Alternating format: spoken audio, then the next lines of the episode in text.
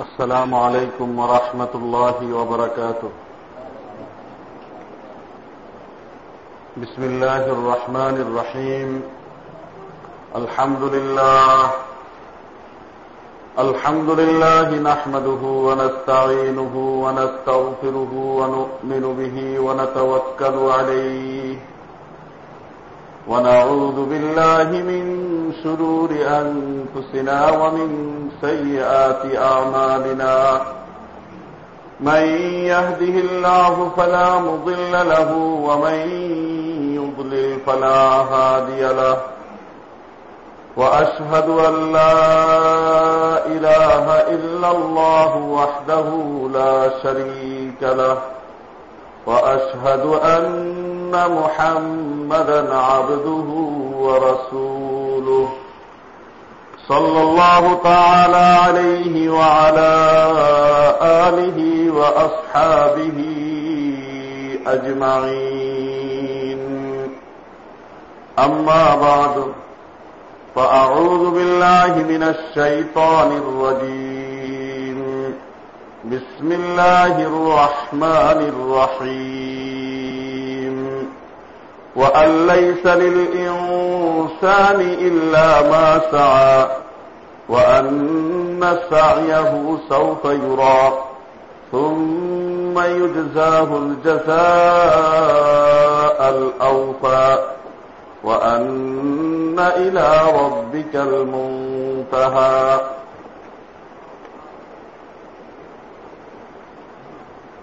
وقد جاء في الحديث قال رسول الله صلى الله عليه وسلم أعطوا الأجير أجره قبل أن يجف عرقه. وقال عليه الصلاة والسلام ثلاثة أنا خصمهم يوم القيامة ومن كنت خصمه خصمته رجل أعطي بي ثم غدر. ورجل باع حرا ثم أكل ثمنه. ورجل استأجر أجيرا فاستوفى منه فلم يعطه أجره. اللهم صل على محمد وعلى آل محمد كما صليت على إبراهيم وعلى آل إبراهيم إنك حميد مجيد. اللهم بارك على محمد وعلى آل محمد كما باركت على إبراهيم وعلى آل إبراهيم إنك حميد مجيد সম্মানিত উপস্থিতি মুআসাস মুহতারাম মুসল্লি আলী কিরম আল্লাহ সুবহানাহু ওয়া তাআলার লাখো কোটি শুকরিয়া মহান রব্বুল আলমিন জুমার আগে মসজিদে আগে আগে আসার তৌফিক দান করেছেন। শুক্রিয়া আদায় করি, বলি আলহামদুলিল্লাহ। সম্মানিত উপস্থিতি ইসলামের শ্রমের মর্যাদা এবং শ্রমিকের অধিকার, এই সম্পর্কে আমাদের আলোচনা চলছে। গত দুটি সপ্তাহে শ্রমের মর্যাদা এবং শ্রমিকের দায়িত্ব সম্পর্কে আমরা শুনেছি। আজকে আমাদের মূল আলোচনা শ্রমিকের অধিকার। গত আলোচনাগুলোর সার সংক্ষেপ ইসলামে শ্রমের মর্যাদা দিয়েছে সর্বোচ্চ পর্যায়ে। এবাদত বন্দিগিতে আত্মনিয়োগ করলে ইসলাম যেভাবে আত্মনিয়োগকারীকে প্রতিদানের প্রতিশ্রুতি দিয়েছে সবাবের প্রতিশ্রুতি দিয়েছে।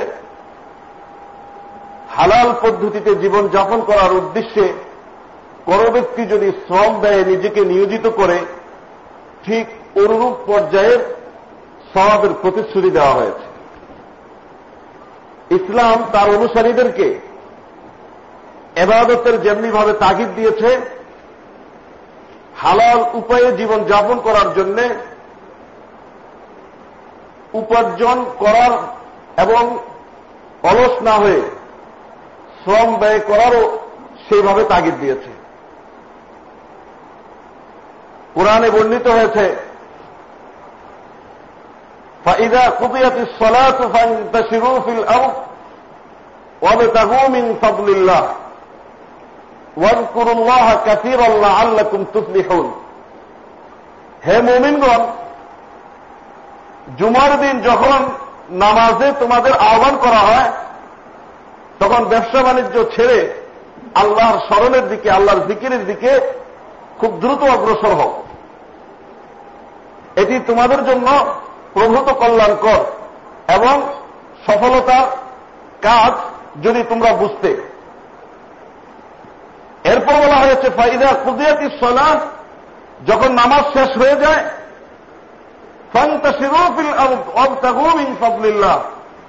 আল্লাহর জমিনে ছড়িয়ে পড়ো এবং আল্লাহ প্রদত্ত অনুগ্রহ এবং নিয়ামত রাজি অন্বেষণ করো।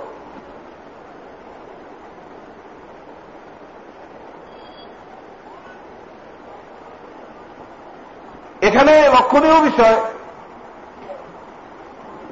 নামাজের সময় হলে আল্লাহ তারা নামাজের তাগিদ দিয়েছেন। নামাজ আদায় আনতে রিজিক অন্বেষণের জন্য আল্লাহর নিয়ামত, আল্লাহর অনুগ্রহ অর্জন করার উদ্দেশ্যে আত্মনিয়োগ করতে, শ্রম ব্যয় করতে বলা হয়েছে। তো নামাজ পড়ার মাধ্যমে এবাদত করা আল্লাহর যেরকম চাহিদা, হালাল রুজি অন্বেষণ করে সঠিক উপায়ে জীবন যাপন করাও আল্লাহ তালার চাহিদা। ফলে নামাজের মাধ্যমে যেভাবে আল্লাহ সন্তুষ্টি অর্জন করা যায়, সঠিক নিয়মে হালালভাবে জীবনযাপন করার জন্য, উপার্জন করার জন্য সময় ব্যয় করা, শ্রম ব্যয় করা, এর মাধ্যমে আল্লাহ তালা সন্তুষ্টি অর্জন করা যায়। নামাজ পড়া যেরকম আল্লাহ তালা বিধান, নিয়ম, তার হুকুম তামিল করা, সঠিকভাবে জীবনযাপন করার জন্য হালাল উপায়ে উপার্জন করা, সেটিও আল্লাহ তালার বিধান তারই হুকুম এবং তার হুকুমের বাস্তবায়ন। একদল লোক মসজিদে নবীর এক কোনাতে বসা, ওমর রাজি আল্লাহ তালু তাদেরকে জিজ্ঞেস করলেন, আপনারা এখানে বসে আছেন? নামাজের পর, এখানে বসে আছেন? আপনারা কারা? বলেন, আমরা আল্লাহর উপর তাওয়াক্কুলকারী সম্প্রদায়।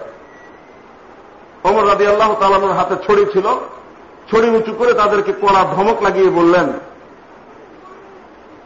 আল্লাহ তালা বলতেছেন فإذا قضيت الصلاة فانتشروا في الأرض وابتغوا من فضل الله নামাজ আদায় আনতে আল্লাহর জমিনে ছড়িয়ে পড়ো এবং তার দেওয়া নিয়ামত অন্বেষণ করো আর আপনারা জানেন আকাশ স্বর্ণ এবং চুরুপার বৃষ্টি বর্ষণ করে না অথচ আপনারা এখানে তাওয়াকুল করে বসে আছেন এর নাম তাওয়াকুল নয় এটা তাওয়াকুল কাজ না করে অকর্মণ্য থেকে অলসতার সাথে খাওয়া এবং মানুষের দ্বারস্থ হয়ে নিজের পেট পূজার একটা সুতা এবং বাহান। সম্মানিত উপস্থিতি, ওমর রাজি আল্লাহ তালানহু এবং সাহাবায় কেরাম শরীয়তকে সঠিকভাবে বুঝেছেন কোরআনের মর্ম এবং আল্লাহ তালার চাহিদা তারা অন্য উন্মতের থেকে সর্বাধিক বুঝেছেন। ফলশ্রুতিতে তারা সেইভাবে জীবনযাপন করেছে অন্য আরেকটি হাদিসে এসেছে মাররা আলা নবী সাল্লাল্লাহু আলাইহি ওয়াসাল্লাম রাজুলুন فقالوا أصحاب رسول الله صلى الله عليه وسلم فرأى أصحاب رسول الله صلى الله عليه وسلم من جده ونشاطه فقالوا يا رسول الله لو كان هذا في سبيل الله فقال رسول الله صلى الله عليه وسلم لو كان خرج يسعى على أولاده على أولاده صغارا فهو في سبيل الله وإن كان خرج يسعى على أبوين شيخين كبيرين فهو في سبيل الله وإن كان خرج يسعى على نفسه يعفها فهو في سبيل الله وإن كان خرج يسعى رياء ومفاخرة فهو في سبيل الشيطان নবীজি তার সাহাবিদেরকে নিয়ে একবার বসা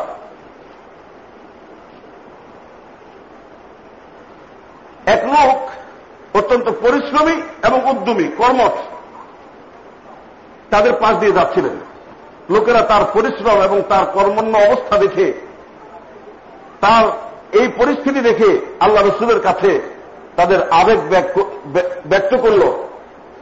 এয়া রসুল আল্লাহ এই লোকটি যেরকম ভাবে পরিশ্রম করে এবং শ্রম ব্যয় করে, এটি যদি আল্লাহ রাস্তায় ব্যয় করত, তাহলে কতই না ভালো হতো?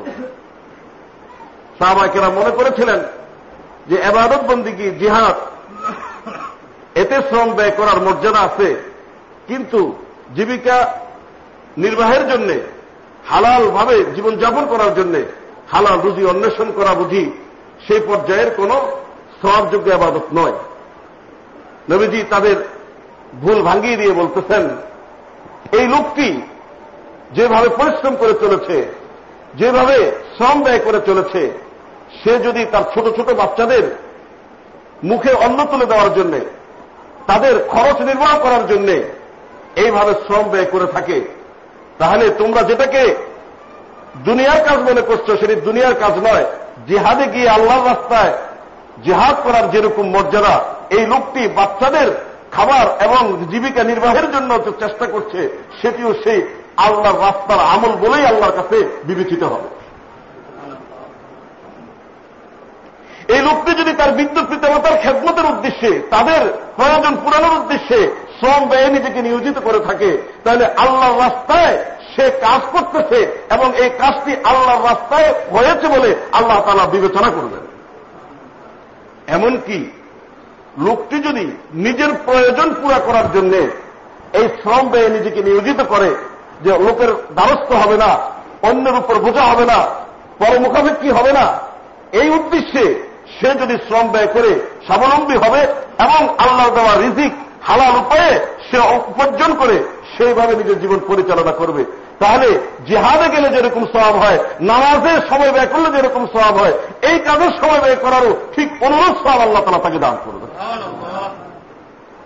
হ্যাঁ একটা পর্যায়ে আছে শুধু ও ইনকান খরচা ইয়াসা মুফাখরতান ও রিয়ান ফাহুয়াফি সাবিল শৈতান জীবিকা অন্বেষণ করা, এটি ভালো কাজ।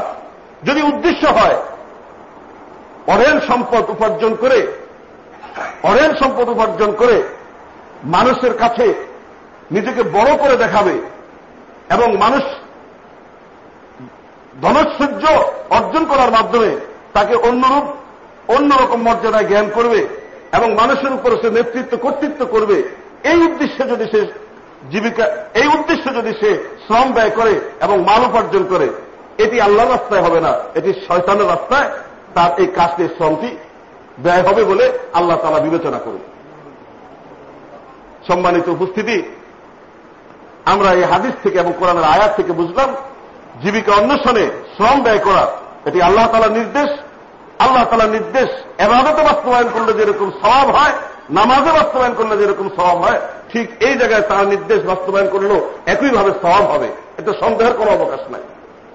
আর হাদিস আরও স্পষ্ট করে বলেছে যে, নিজের পরিবারের প্রয়োজন পুরানোর জন্য, নিজস্ব প্রয়োজন পুরানোর জন্য, পিতামাতার প্রয়োজন পুরানোর জন্য যদি কোন ব্যক্তি কাজ করে, এই কাজটি এবাদত তুল্য সব এবং এবাদতে যেরকম সব পাওয়া যায়, এবাদতে কাজ, এবাদত করলে যেরকম আল্লাহ কাজ বলে বিবেচনা করা হয়, ঠিক এই, ওই পর্যায়ে কাজটি করলেও আল্লাহ রাস্তায় কাজ করেছে বলে শরীয়তে বিবেচনা করে।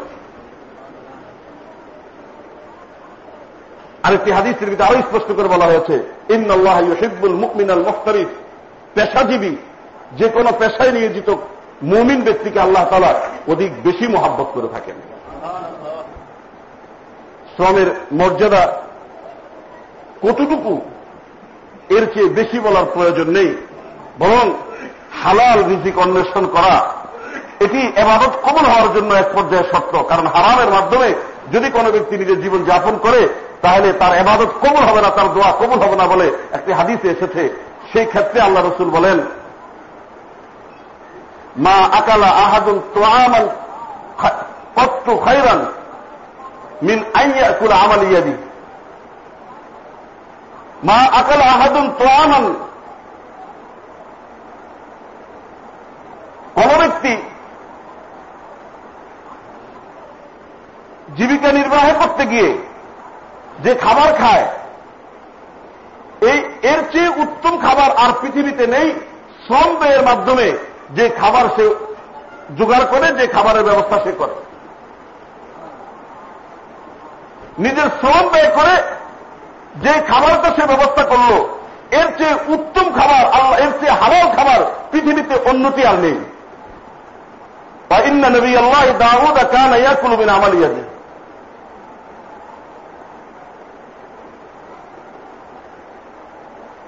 আল্লাহ নবী দাউদ আলাইসালাম নিজে শ্রম ব্যয় করে উপার্জন করতেন এবং ওই উপার্জন থেকে তিনি খাবার খেতেন। মা আকালা আহাদুন তোয়ামান কত্তু খায়রাম মিন আই আকুলা মিন আমালিয়াদি ওয়া ইন্না নবিয়াল্লাহ দাউদ কানা ইয়াকুলু মিন আমালিয়াদি তাহলে শ্রম ব্যয় করা, কায়িক পরিশ্রম করা আর কায়িক পরিশ্রমের মাধ্যমে উপার্জন করা এটি আল্লাহর কাছে কত প্রিয় এবং আল্লাহ তালা এটাকে কত বড় সার্টিফিকেট দিয়েছেন। এইভাবে উপার্জন করলে খাবারটি যেরকম নিঃসন্দেহ হয় এবং হালাল ভাবে বিবেচিত হয়, অন্য কোন উপায়ে এই পর্যায়ের হালাল ভাবে বিবেচিত হওয়ার সম্ভাবনা কম।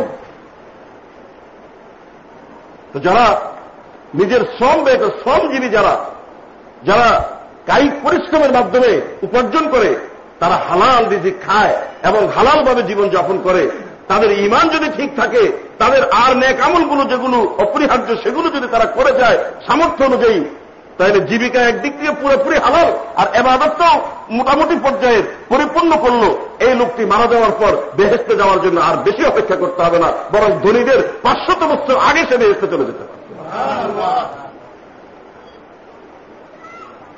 সম্মানিত উপস্থিতি, শ্রম ব্যয় করা এবং অলস না হয়ে কর্মণ্য মানসিকতা পোষণ করা, এটা ইসলামের নির্দেশ এবং ইসলাম মুসলমানদের থেকে সেই আবেদন, সেই দিকটি কামনা করে এবং তার অনুসারীদেরকে সেইভাবে পরিচালিত করতে চায়।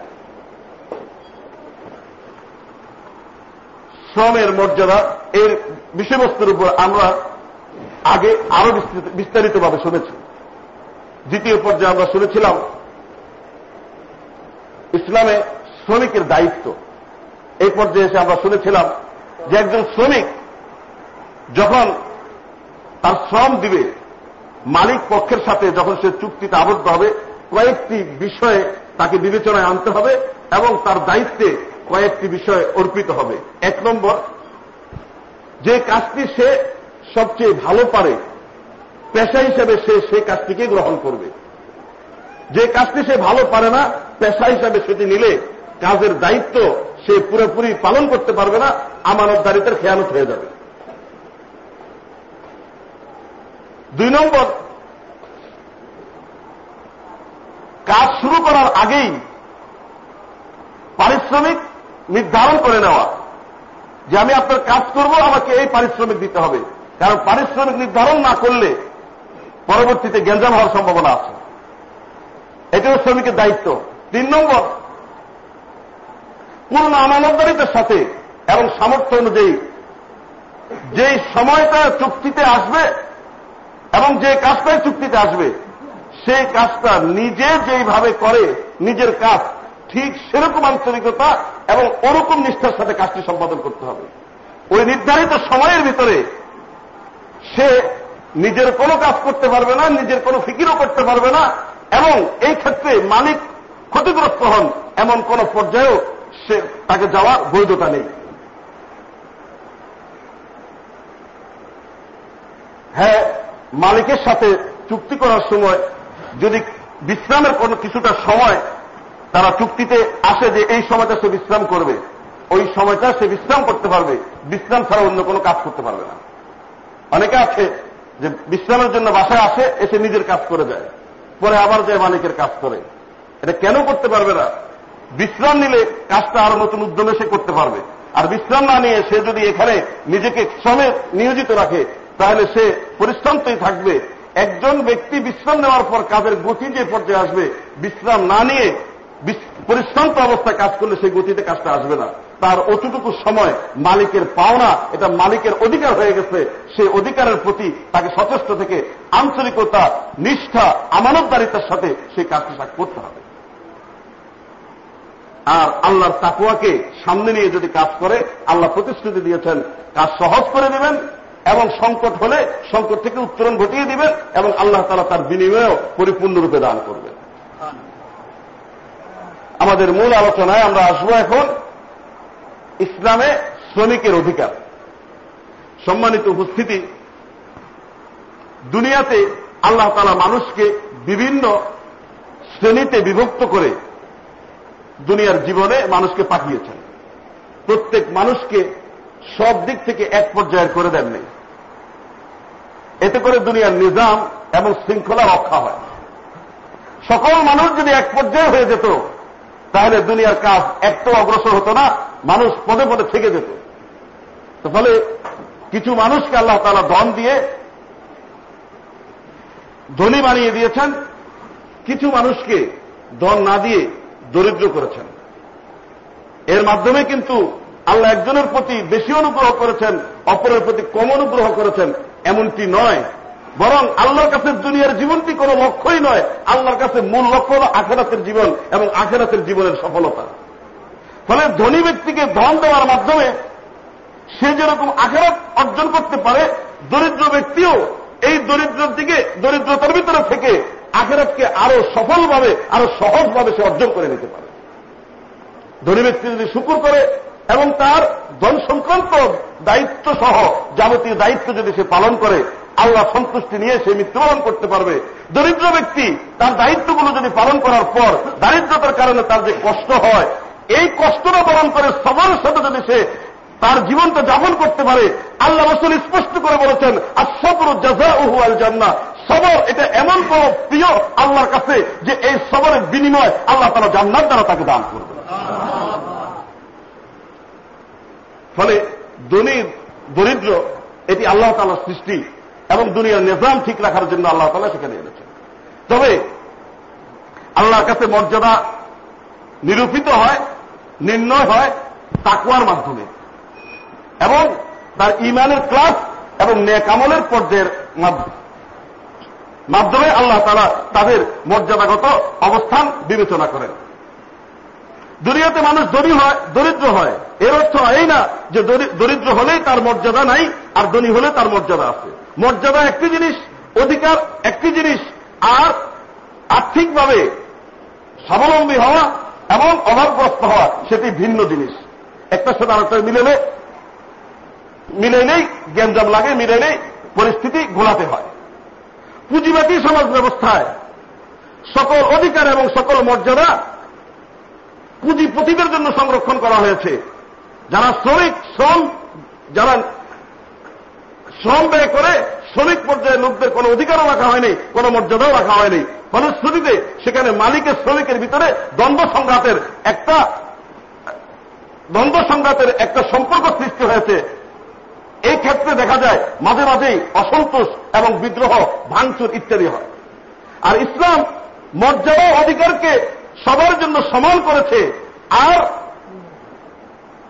ধনী এবং দরিদ্র হওয়া সেটা অন্য জায়গায় বিবেচনা করা হয়েছে। ধনীর জন্য জান্নাত অর্জন করার ক্ষেত্র রাখা হয়েছে। দরিদ্র ব্যক্তির জন্য জান্নাত অর্জন করার ক্ষেত্র রাখা হয়েছে। কিন্তু অধিকারের ক্ষেত্রে উভয়ই সমান। ধনী ধনী হিসাবে তার অধিকার সংরক্ষণ, সংরক্ষিত আছে। দরিদ্র দরিদ্র হিসাবে তার অধিকার সংরক্ষিত আছে। দরিদ্র যতটুকু পাওনা সে যেরকম পাওয়ার অধিকার রাখে, ধনী তার পাওনাটারও অধিকার রাখে সেরকম ভাবে। এখানে ধনী বেশি অধিকার রাখবে, দরিদ্রের কোনো অধিকারে নেই এমন বিবেচনা ইসলাম করে নেই, এটাকে জুলুম বলে আখ্যায়িত করেছে। পুঁজিবাদী সমাজ ব্যবস্থা পুঁজিবাদী অর্থনীতি এবং ইসলামী অর্থনীতির ক্ষেত্রে মৌলিক পার্থক্য এখানেই। যে ইসলামী অর্থনীতির ক্ষেত্রে মালিক, শ্রমিক উভয়ের অধিকারকে সমান চোখে দেখা হয়েছে। আর পুঁজিবাদী অর্থনীতিতে পুঁজিপতিদের, মালিকদের অধিকারকে যেরকমভাবে বিবেচনা করা হয়েছে, শ্রমিকদের অধিকারকে সেইভাবে বিবেচনা করা হয়নি। ফলে সুযোগ পেলেই অরাজকতার সৃষ্টি হয়েছে। আর ইসলামে অরাজকতার সৃষ্টি হওয়ার কোন সুযোগই নেই। সেই নিরিখে মালিকের যেরকম অধিকার আছে, যেটা শ্রমিকের দায়িত্বের ভিতরে ইশারাতান বা প্রাসঙ্গিকভাবে আমরা আলোচনায় শুনেছি, শ্রমিকদের অধিকার আছে। এই শ্রমিকের অধিকার যদি রক্ষা করা না হয়, তাহলে শ্রমিক মজলুম, অত্যাচারিত হয়ে দুনিয়ার থেকে বিদায় নিবে, আর মালিক অত্যাচারী, জালিম হিসাবে দুনিয়ার থেকে বিদায় নেবে। কাল কেয়ামতের ময়দানে উভয়কে আল্লাহ তারা সামনে করে নিয়ে সেসবের অধিকারকে পুরোপুরি প্রতিষ্ঠিত করবেন এবং যার যার পাওনা, আল্লাহ পাওনা পুরিয়ে দিবেন। ফলে সকলকে, সকল নিজস্ব জায়গায় থেকে তার দায়িত্ব এবং অপরের অধিকার সেটা সুবিবেচনার উপর রেখে সেইভাবে ইনসাফ ভিত্তিক আচরণ করতে হবে। সম্মানিত উপস্থিতি, দুনিয়ার নিজাম সম্পাদন করতে গেলে ধনাঢ্য ব্যক্তি তার একার পক্ষে তার সবগুলো কাজ সম্পূর্ণ করা সম্ভব নয়, ফলে তাকে শ্রমিক নিয়োগ করতে হয় এবং অপরের শ্রমের তার প্রয়োজন পড়ে। অনুরূপভাবে দরিদ্র ব্যক্তি তার জীবিকা নির্বাহের জন্য অপরের কাজ করার পেশা তাকে গ্রহণ করতে হয়। গ্রহণ করতে সে বাধ্য নয়, তবে সঠিকভাবে জীবনযাপন করতে গেলে এই পেশা তাকে অনেক সময় গ্রহণ করতে হয়। গ্রহণ করলে তাকে ওই পেশাগত দায়িত্ব পালন করার পাশাপাশি সেই কি কি তার প্রতি আছে, সেগুলোকে বিবেচনা রেখে তাকে সে কাজ করতে হয়। তাহলে শ্রমিকের যেরকম অধিকার, মালিকের যেরকম অধিকার আছে, শ্রমিকেরও অধিকার আছে। অনুরূপভাবে মালিকের যেরকম পাওনা আছে, শ্রমিকেরও পাওনা আছে। তো শ্রমিকের পাওনা এবং অধিকার, সেই বিষয়ে শুনতে গেলে এক নম্বরে যে জিনিসটি আসে, তা হল শ্রমিকের পারিশ্রমিক, মজুরি, মজুরের মজুরি, এটা নির্ধারণ করতে হবে এবং যথাসময়ে তাকে দিতে হবে। আল হকু বি ইল আজ এক নম্বর অধিকার, শ্রম যেভাবে দিবে, শ্রমের বিনিময়ে মূল্য নির্ধারিত হবে এবং মূল্যটা যথাসময়ে, পারিশ্রমিক যথাসময়ে, মালিক নিজ দায়িত্বে, শ্রমিকের চাওয়া ছাড়াই নিজ দায়িত্বে, তাকে তা পৌঁছে দিতে হবে। ইসলাম এক্ষেত্রে বলে আতুল আজিরা আজরাহু ইবনে মাজাতে এই হাদিসটি এসেছে? হাদিস সহি। যে তোমরা মজদুরের মজুরি, শ্রমিকের পারিশ্রমিক, তার শরীরের ঘাম শুকিয়ে যাওয়ার আগে আগেই আদায় করে দাও। তাহলে একজন মালিক শ্রমিক নিয়োগ করার সময় যে কাজের জন্য নিয়োগ করবে এবং যতটুকু সময়ের জন্য নিয়োগ করবে, ওই কাজটি শ্রমিকের কাছে তার পাওনা, ওই সময়টি তার কাছে, শ্রমিকের কাছে পাওনা। শ্রমিক যদি তার শ্রম এবং সময়টি মালিককে প্রদান করে, তাহলে শ্রমিকের পাওনা হয়ে যায় মালিকের কাছে। যে তার শরীরের ঘাম শুকিয়ে যাওয়ার আগেই তার পারিশ্রমিক, তার পাওনা হয়ে যায় মালিকের কাছে। এই ক্ষেত্রে মালিক যদি গরিবসি করে হাদিসের ভিতরে এসেছে মাতলুল গনিয়ে জুলমুন, যে ব্যক্তির ক্ষমতা আছে, ধনাঢ্য ব্যক্তির তালমতাল করা, এদিক সেদিক করা, বাহানা করা, তাল বাহানা করা, এটি জুলুম হিসাবে বিবেচিত হয় আল্লাহ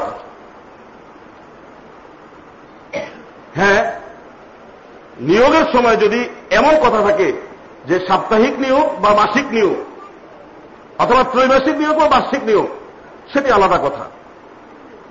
আর যদি ডেলি বেসিস প্রাত্যহিক নিয়োগ হয়, তাহলে প্রতিদিন কাজ শেষেই তার পাওনা বুঝিয়ে দিতে হবে তাকে। মাসিকভাবে হলে মাস শেষে যে নিয়ম তাদের প্রচলিত আছে, কোন মালিক পক্ষ তার ইন্ডাস্ট্রি যে নিয়ম করল, যে প্রতি মাসের অতিক্রান্ত হওয়ার পর পরবর্তী মাসের পাঁচ তারিখ আমি বেতন দেব, তাহলে মালিক, শ্রমিক যদি এটা মেনে নিয়ে চাকরিতে নিয়োগ নেয়, তাহলে তার ঠিক আছে। কিন্তু যদি এরকম নিয়োগ থাকে যে সকালে কাজে যোগ দেব সন্ধ্যা যাওয়ার সময় টাকা নিয়ে যাব, তাহলে মালিককে সন্ধ্যার সময় দিয়ে দিতে হবে। এটা তার পাওনা হয়ে যায়।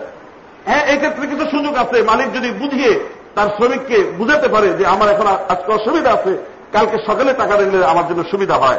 এবং এটা তালবাহারও যদি না হয় বাস্তবতার সাথে যদি মিল থাকে, তাহলে এটা কম্প্রোমাইজের মাধ্যমে এটা জায়েজ আছে।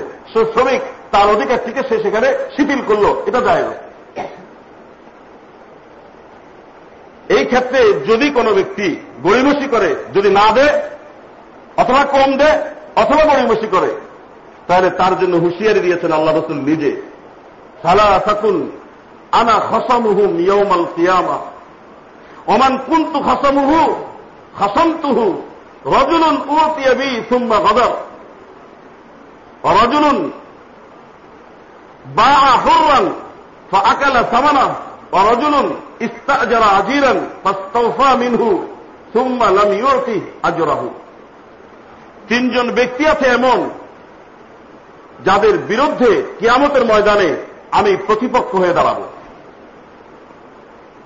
যাদের প্রতিপক্ষ আমি নবী নিজে তাদের বিরোধিতা করব কেয়ামতের ময়দানে চূড়ান্ত ইনসাফ যেদিন প্রতিষ্ঠিত হবে সেদিন আমি তাদের বিরুদ্ধে তাদের প্রতিপক্ষ হয়ে আমি লড়ব অমান কুন্তু খসন্তু, অমান কুন্তু খসম হু খসম তুহু আর আমি যার প্রতিপক্ষ হব, তার পরাজয় সুনিশ্চিত। তার ভিতরে তৃতীয় ব্যক্তি যাকে বলা হয়েছে রজনুন ইস্তা যারা আজিরান ফস্তফা মিনহু, অলাম আজরাহু। এমন ব্যক্তি যে তার কাজে শ্রমিক নিয়োগ করল। একজন শ্রমিককে তার কাজে নিয়োগ করে কাজ পরিপূর্ণরূপে আদায় করল, কিন্তু কাজ শেষ হওয়ার পর তার পারিশ্রমিক দিল না। এমনি ভাবে যদি কোনো ব্যক্তি শ্রমজীবী মানুষকে ঠকায়, হয়তো পুরোটাই দিল না, অথবা আংশিক দিল না, অথবা যে কোনো ভাবে তারপরে জুলুম করল। কাল কেমতের ময়দানে ওই শ্রমিকের পক্ষ হয়ে, ওই মালিকের বিপক্ষে আমি আল্লাহর কাছে আপিল করে তার বিরুদ্ধে আমি লড়ব, আইনি লড়াইয়ে তাকে পরাজিত করে ওই শ্রমিকের অধিকার পুরোপুরি নিশ্চিত করে এরপর আমি ক্ষান্ত হব। সম্মানিত উপস্থিতি, কতটুকু ধনের প্রয়োজন আমাদের? কত টাকার প্রয়োজন আমাদের? কতটুকু প্রাচুর্য হলে পরে আমার খায়েশ এবং অভিলাষ মিটবে? যারা অন্যায়ভাবে মানুষের রক্ত জড়া ঘাম, এই ঘামের বিনিময়ে যারা নিজের ধনাঢ্য অবস্থাকে আরও বৃদ্ধি করে, যারা প্রাচুর্যকে আরও বাড়ায়, যারা ভোগ বিলাসকে আরও বৃদ্ধি করে, মানুষকে ঠকিয়ে মানুষকে নিগৃহীত করে, নির্যাতন করে, তাদের স্মরণ রাখা উচিত। কারণ কেমতের ময়দানে ওই নির্যাতিত মানবতার পক্ষে রহমতাল্লাহ আলামিন দাঁড়িয়ে ওই সমস্ত ব্যক্তির বিরুদ্ধে আল্লাহর কাছে আপিল করে তার আই বিরুদ্ধে লড়ে তাকে পরাজিত করে জাহান নামে পাঠিয়ে ওই শ্রমিককে জান্নাতে যাওয়ার ব্যবস্থা করে দিবে। এরকম অন্যায় যারা করবে, তাদের ব্যাপারে হাদিস স্পষ্ট আছে। যারা অন্যায় করে, জুলুম করে, মানুষের পাওনা, অধিকার আদায় করে না, তারা যদি নামাজও পড়ে, রোজাও রাখে, হজও করে জাকাতও দেয়, আর সবকিছু নিয়েও যদি যায়, এই হজ, নামাজ, রোজা জাকাত সমস্ত কিছু পাওনাদারকে দিয়ে দেওয়া হবে এবং তার গুণাগুলো পাওনাদারদের গুণা তার উপর চাপিয়ে দিয়ে তাকে জাহান নামে নিক্ষেপ করা সম্মানিত উপস্থিতি, আমরা পুঁজিপতি নই কথা ঠিক, কিন্তু আমরাও আমাদের শ্রমিকদেরকে বিভিন্ন সময় কাজে লাগিয়ে থাকি। কিছু যদি না হয়, আমরা রিক্সায় যখন উঠি, তখন রিক্সাওয়ালাকে অমুক জায়গায় যাওয়া যাওয়া পর্যন্ত যতটুকু সময় লাগবে, এই সময়ের জন্য তাকে আমি নিয়োগ দান করে থাকি, এত টাকার বিনিময়ে। বাসে যখন উঠি, একই অবস্থা। বাসে যে বাসায় যে কাজের চাকরানি রাখি, তার ব্যাপারে একই কথা প্রযোজ্য। দোকানে যে কর্মচারী রাখি, তার ব্যাপারেও একই কথা প্রযোজ্য।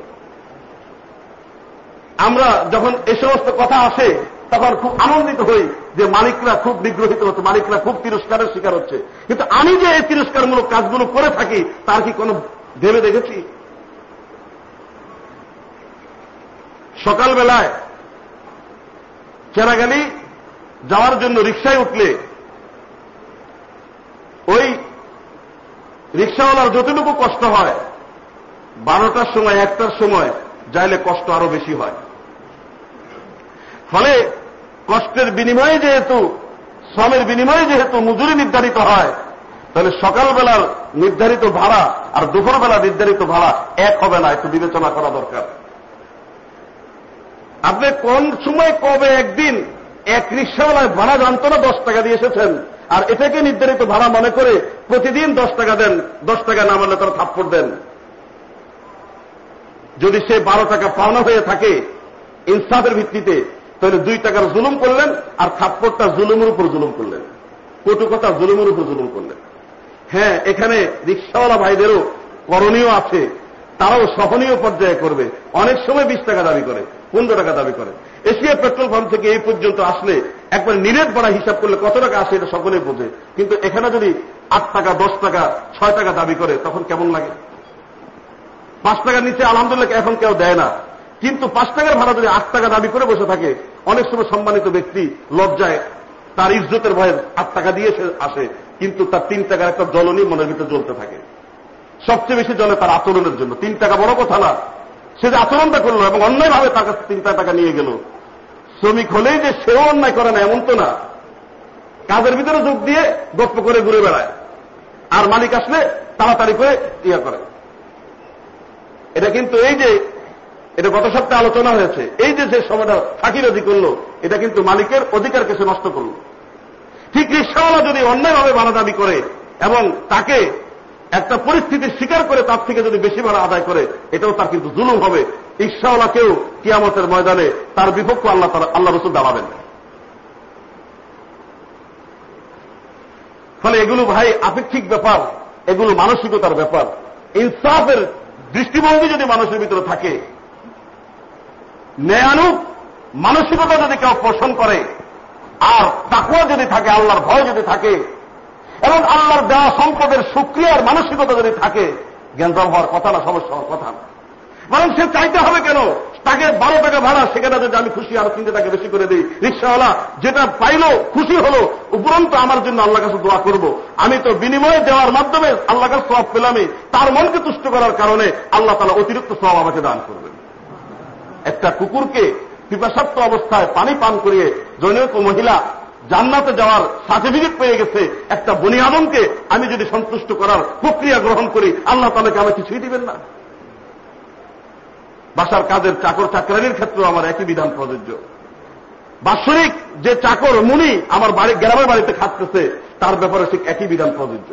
আমি তার কাছ থেকে অধিকারটি পুরোপুরি বুঝে নিব আর দেওয়ার ক্ষেত্রে গরিবসি করব, বিভিন্ন রকমের অজুহাত করব এটি চলবে না। তাহলে পরিপূর্ণ পারিশ্রমিক দেওয়া, এটা হল শ্রমিকের অধিকার এবং মালিকের দায়িত্ব। দুই নম্বর আল আমলু আলা হাসাবিল ইস্তেতা শ্রমিককে যে কাজ দিব, কাজ দেওয়ার ক্ষেত্রে তার সামর্থ্য এবং ক্ষমতা বিবেচনায় রাখতে হবে। সে যে কাজটি পারবে, যতটুকু পারবে, ততটুকু কাজে দিব এবং সেই কাজটি তাকে দিব। যে যে কাজ পারবে না, সেই কাজের দায়িত্ব তাকে দেওয়া চলবে না। যতটুকু পারবে না, ততটুকু দায়িত্ব তাকে দেওয়া চলবে না।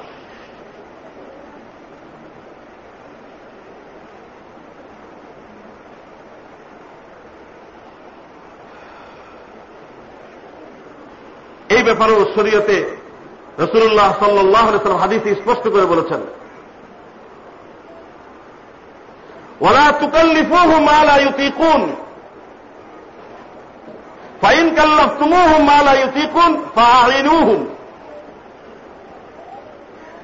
যে কাজের সামর্থ্য তাদের নেই, যে কাজ করার ক্ষমতা তাদের নেই, সেই কাজের তাকে দিও না এবং সেই কাজ করতে তাকে বাধ্য করো না। আল্লাহ সুবাহ নিজেই লাইকাল্লিফুল্লাহ নাফসানিল্লাহ কোন ব্যক্তিকে তার সামর্থ্যের বাহিরে কোন দায়িত্ব দেননি। তাহলে আল্লাহর বন্ধ হয়ে আমি তার আরেকজন ভাইকে, আমার মতন একজন মানুষকে তার সামর্থ্যের বাহিরে কীভাবে দায়িত্ব দিই? আর যদি এমন কাজে দায়িত্ব দিয়েই দেওয়া হয়, তাহলে তার সহযোগিতা করো। তাকে সহায়তা করতে হবে। কাজটা সম্পাদন করার জন্য হয়তো নিজে আরও শ্রমিক বাড়িয়ে সহযোগিতা করবে, অথবা নিজে নিজে তার কাজের মাধ্যমে সহযোগিতা করবে, অথবা তার উজরত, তার পারিশ্রমিক বাড়িয়ে তার সহযোগিতা করবে। বাজার থেকে যখন ফেরা হয়, একটা কুলি যখন নেওয়া হয়, দেড় মন, দুই মন ওজনের একটা বোঝা তার মাথায় চাপিয়ে দিয়ে, আর নিজে দশ টাকার কাঁচামরিচের একটা পোলটারিদের হাতে করে নিয়ে আসে। খুব সুখে শান্তিতে আসতেছে। একজন বন্ধু সাথে আসসালাম আলাইকুম, ভালো আছেন ভাই? কেমন আছেন ভাই? অহেতুক কথাবার্তা। ওই বেটা কুলি মাথার ভিতরে বোঝা নিয়ে দাঁড়িয়ে আছে। একটু বসে। আমার আরেকজন লোক দেখা যাচ্ছে কেমন আছেন? কথা না বললেও চলে। খবর আছে যে এই লোকটাদের দেড় মন, দুই মন ওজনের একটা বোঝা মাথায় করে নিয়ে যাচ্ছে, আর আমি আরেকজনের সাথে কৌশল বিনিময় করছি আর যার উপরে আমি বোঝাটা চাপাই দিলাম, সে দেড় মন নেওয়ার মতন ক্ষমতা রাখে কিনা, দুই মন নেওয়ার মতন ক্ষমতা রাখে কিনা, সেটাও তো বিবেচনা রাখছি। এই কাজটা তো আমার ছিল, আমার বাজারের, আমার পারিবারিক দায়িত্বে যে দৈনন্দিন বাজার করা সেই বাজারটা আমার আমার দায়িত্ব ছিল। ওই লোকটা আমার সহযোগিতা করতেছে। এই লোক যদি না পাওয়া যেত, তাহলে তো যে কোনো ভাবে হোক, আমাকে এই সদাইগুলো আনতে হইতে পারে এই দৃষ্টিভঙ্গিতে চিন্তা করি না কেন? আর তার উপরে দেড় মন আমি চাপাইয়ে দিলাম। দশ কেজি পাঁচ কেজি পাঁচ কেজি করে দশ কেজি তো আবার দুই হাতে সহজভাবে আনা যায়। তাহলে তার উপরে রহম হয়, সহজ হয়।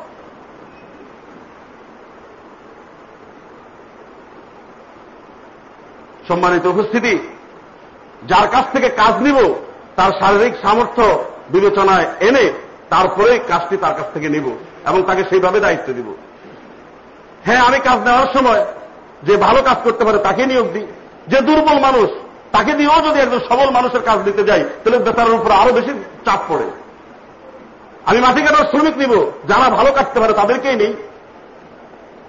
যদি দুর্বল লোক আমি নিয়োগ করি, তাহলে তার দুর্বলতার প্রতি, এই ক্ষমতা, তার শারীরিক শক্তি এটার মালিক সেও না, এটার মালিক আমিও না। এটা আল্লাহ তাকে যতটুকু দিয়েছেন ততটুকু।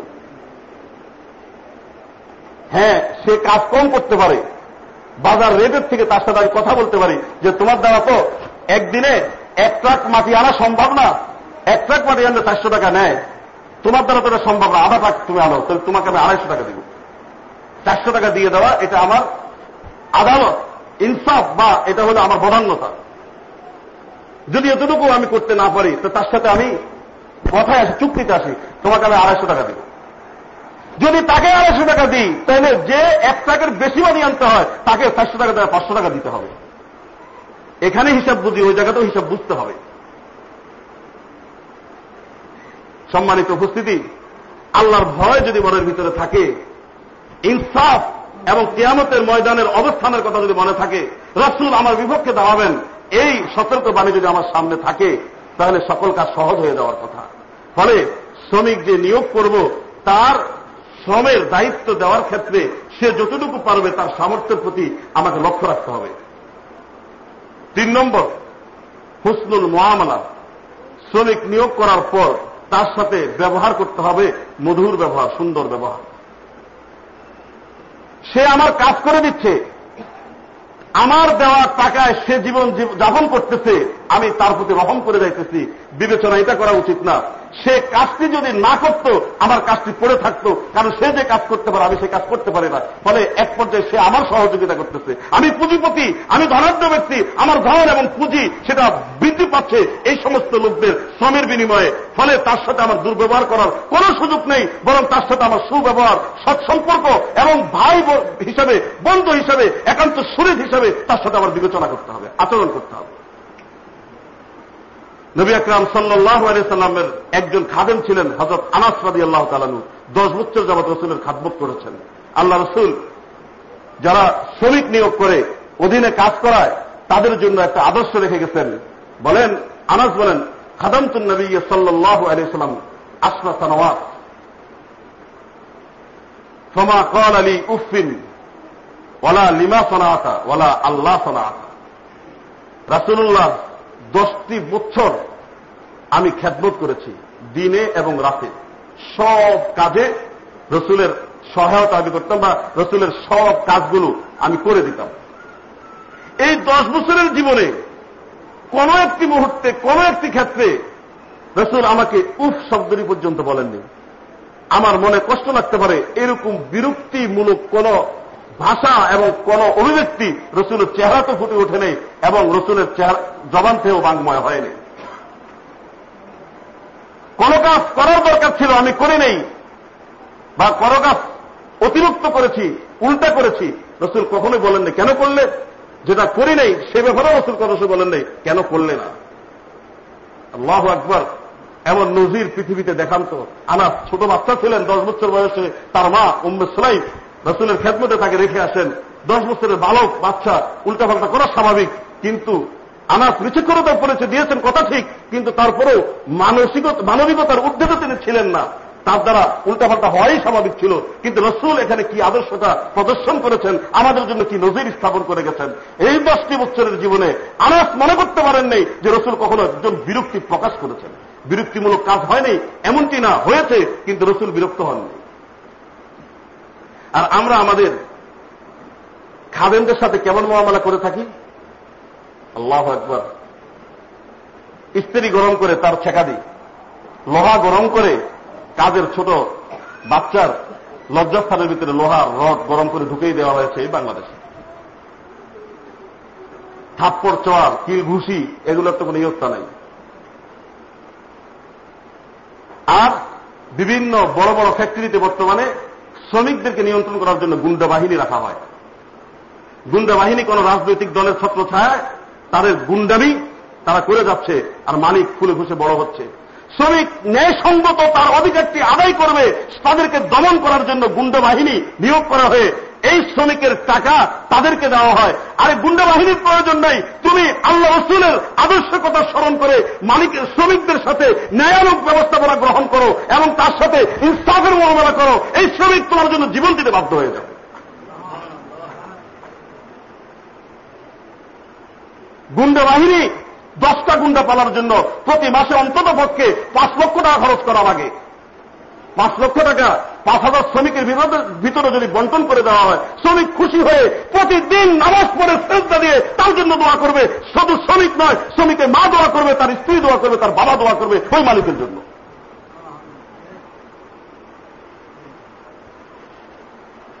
শ্রমিককে জমিয়ে রাখার জন্য গুন্ডা বাহিনী নিয়োগ করা হয়, আর বাড়িতে নিজেই তো গুন্ডা সেজে যায়। রিক্সাওয়ালাকে, বাসের কন্ট্রাক্টরকে এক টাকা, দুই টাকার জন্য মানুষ এত জোরে ঘুষি মারে যে দাঁত ফেলে দেয়। এখন পরিস্থিতিও পাল্টাই গেছে। এখন আর বাসের কন্ট্রাক্টাররা মাইর খায় না। বাসের কন্ট্রাক্টারে একটা করে তিনটা শুনে যাবে এটা কেন হয়েছে? বাসের কন্ট্রাক্টর তো নরম সরমই ছিল। কেন হয়েছে? আমরা অতিরিক্ত করার কারণে এখন বাসের কন্ট্রাক্টর পলাশ থেকে ধরে রিক্সাওয়ালারাও এখন ছেড়ে দেয় না। রিক্সাওয়ালারও বুঝে যে তার এলাকা নাকি এটা। যদি তার এলাকা না হয়, তাহলে জায়গা মতন সেও কিন্তু বেড়ে দুইটা দিয়ে দেয়।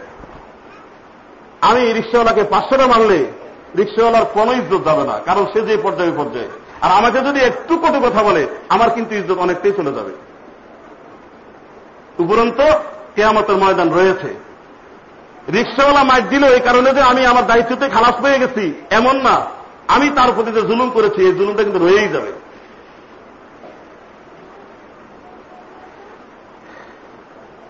শ্রমিক নিয়োগ করেছি সে শ্রমের বিনিময়ে আমার থেকে তার পাওয়া নিচ্ছে। কোন অনুগ্রহ তার প্রতি আমি করছি না। ফলে আমার দুর্ব্যবহারের কোন পর্যায়ে এখানে আসবে না। ব্যবহার ভালো ব্যবহার আমাকে বজায় রাখতে হবে। এটা মানুষের ইমানি অধিকার, মানবিকতার অধিকার, আল্লাহ প্রদত্ত অধিকার। এখানে শ্রমের সাথে কোন বিনিময় হয়নি। আল্লাহ একবার সর্বশেষ আল্লাহ রসুল বলেন ইখওয়ানুকুম খাওয়ানুকুম জাল আল্লাহ তাহতা ইদিকুম فإن كان أخوه تحت يده فليطعمه مما يأكل وليلبسه مما يلبس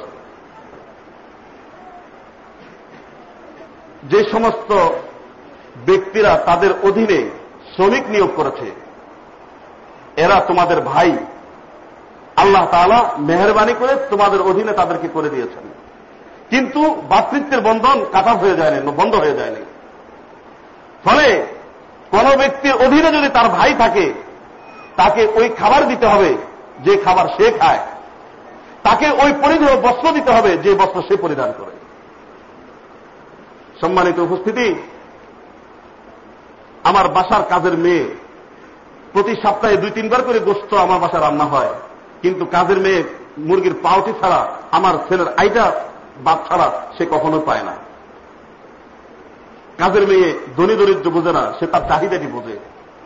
একান্ত মনে সে অনেক সময় চিন্তা করে, আমার বাবা আজকে গরিব দেখে আমার বয়সী ছেলের পায়খানা আমার সাফ করতে হয় আর তার আইটা ভাত আমাকে চাটতে হয়। আমার বাবা যদি তোমার বাবার জায়গা হতো, তাহলে তুমি যদি আমার বাবার জায়গা হতে, তাহলে তোমার বাবা যদি আমার বাবার জায়গা হতে, তাহলে পরিস্থিতির কেমন বিবেচনা করো? আমার ছেলে খায় না। কত রকমের বাহানা, কত রকম ভাবে তাকে আমি খাওয়াই। আর গরিবের ছেলে যা দেয় তা খায়। তারপরে এই, ওই নিচে রাখা আছে হেলতে একটু উঠে খা বড় লোক ইয়ে হয়ে গেছে, খায় না। খায়া ঘুমায় থাক। ছেলেরে কত রকম ভাবে বুকে বলে ঘুমায়। আর বারিন্দার এক কোনার ভিতরে, আল্লাহ একবার চিরা খাতার ভিতরে তার ব্যবস্থা করে দিই। নবী আকরাম সাল্লাহ আলিয়া সাল্লাম আবু মসুদ আনসারি একজন সাহাবি, তিনি একবার তার বৃত্ত কেনা গোলামের উপর তার অধিকার প্রয়োগ করতেছিলেন, ধমক দিচ্ছিলেন। আল্লাহ রসুল পিছন থেকে আওয়াজ দিলেন আবু মসুদ রাখো। তিনি খুব রাগান্বিত অবস্থা ছিলেন। খুব ক্রোধে আল্লাহ রসুলের দিকে ফিরে তাকালেন। দেখেন যে আল্লাহ রসুল, আবু বসুর নিজেই বলেন, আমি বললাম, ইয়া রসুল্লাহ আল্লাহ রসুল বললেন তুমি তোমার এই গোলামের উপর যতটুকু ক্ষমতা রাখো, তোমার আল্লাহ তোমার চেয়ে এই তোমার চেয়েও আরও অধিক বেশি ক্ষমতা রাখেন তোমার উপরে। তুমি গোলামের উপর যতটুকু ক্ষমতা রাখো, তোমার আল্লাহ তোমার উপর এর চেয়ে বেশি ক্ষমতা রাখেন। আবু মসুদ বুঝে গেছেন, বুঝে বললেন, ইয়া রসুল্লাহ আল্লাহর অবস্থা আমি তাকে আজাদ করে দিলাম। নবীজি বলেন, তুমি যদি তাকে আজাদ না করতে, তাহলে জাহান নাম অবশ্যই তোমাকে স্পর্শ করতে। কেনা গোলামের সাথে একটু রুড় ব্যবহার করার কারণে আল্লাহ রসুল এই ধমকি দিয়েছেন তার একজন সাহাবিকে। আর আমরা আমার বাচ্চাকে দেখশন করার জন্য যে তার সময় একটা বাচ্চাকে যে নেই, তার সাথে যে আচরণ করি, ওই সাহাবি যদি গোলাম কিনা গোলামের সাথে আচরণ করার কারণে জাহান নামের উপযুক্ত হয়, তাহলে আমি কোন জায়গার উপযুক্ত হচ্ছি? উপরন্ত আল্লাহ রসুল বলেছেন, শ্রমিক যে শ্রম দিবে যে তোমার বাড়িতে কাজ করবে, যা তোমার প্রতিষ্ঠানে কাজ করবে, তার অধিকার হলো এই যে তুমি যে স্টেটাসের পোশাক পরো, তাকে সেই স্টেটাসের পোশাক দিতে হবে। তুমি যে স্টেটাসের খাবার খাও, তাকে সেই স্টেটাসের খাবার দিতে হবে। আমি আপনাদের সময় বেশি নিয়ে নিয়েছি এই জন্য দুঃখিত। তবে আমরা যে আলোচনাগুলো করেছি, আপনারাও সময় দিয়েছেন, আমরাও সময় নিয়েছি, এটা ফলপ্রসূ হবে যদি আমাদের জীবনের একটা পরিবর্তন আসে। শ্রমিকদের সাথে আমাদের ব্যবহার যদি ভালো হয় এবং তাদের অধিকারের প্রতি আমরা যদি সচেষ্ট থাকি, আমি যদি আমার অধীনের লোকের সাথে ভালো আচরণ করি, আমি যার অধীনে আছেন, তিনি আমার সাথে ভালো আচরণ করবেন। আর রাহিমুন ইয়ার হামুহুমুর রহমান ইর হামু মানফিল আরব ইয়ার হামুকুম মানফিস সামা। যারা অপরের প্রতি দয়াশীল, মহামহিম, মহাদয়ার অধিকারী, আল্লাহ তালা তাদের সাথে দয়ার আচরণ করেন। জমিনে যারা আছে, তাদের প্রতি দয়া করো, আকাশে যিনি আছেন, তিনি তোমাদের প্রতি দয়া করবেন। এই মূলনীতিকে সামনে নিয়ে আমরা আমাদের জীবন যাপন করব। ইনশাল্লাহ দুনিয়াটাও সহজ হয়ে যাবে এবং আখেরাতের সফলতা আমাদের জন্য সহজ হয়ে যাবে। আমরা উল্টো হব, পরিস্থিতি সব আমাদের বিপক্ষে চলে যাবে। আল্লাহ তুমি আমাদেরকে বুঝার তৌফিক দান করো। ওসল্লাহ তালা মোহাম্মদ আলহি ওসালিয়াজ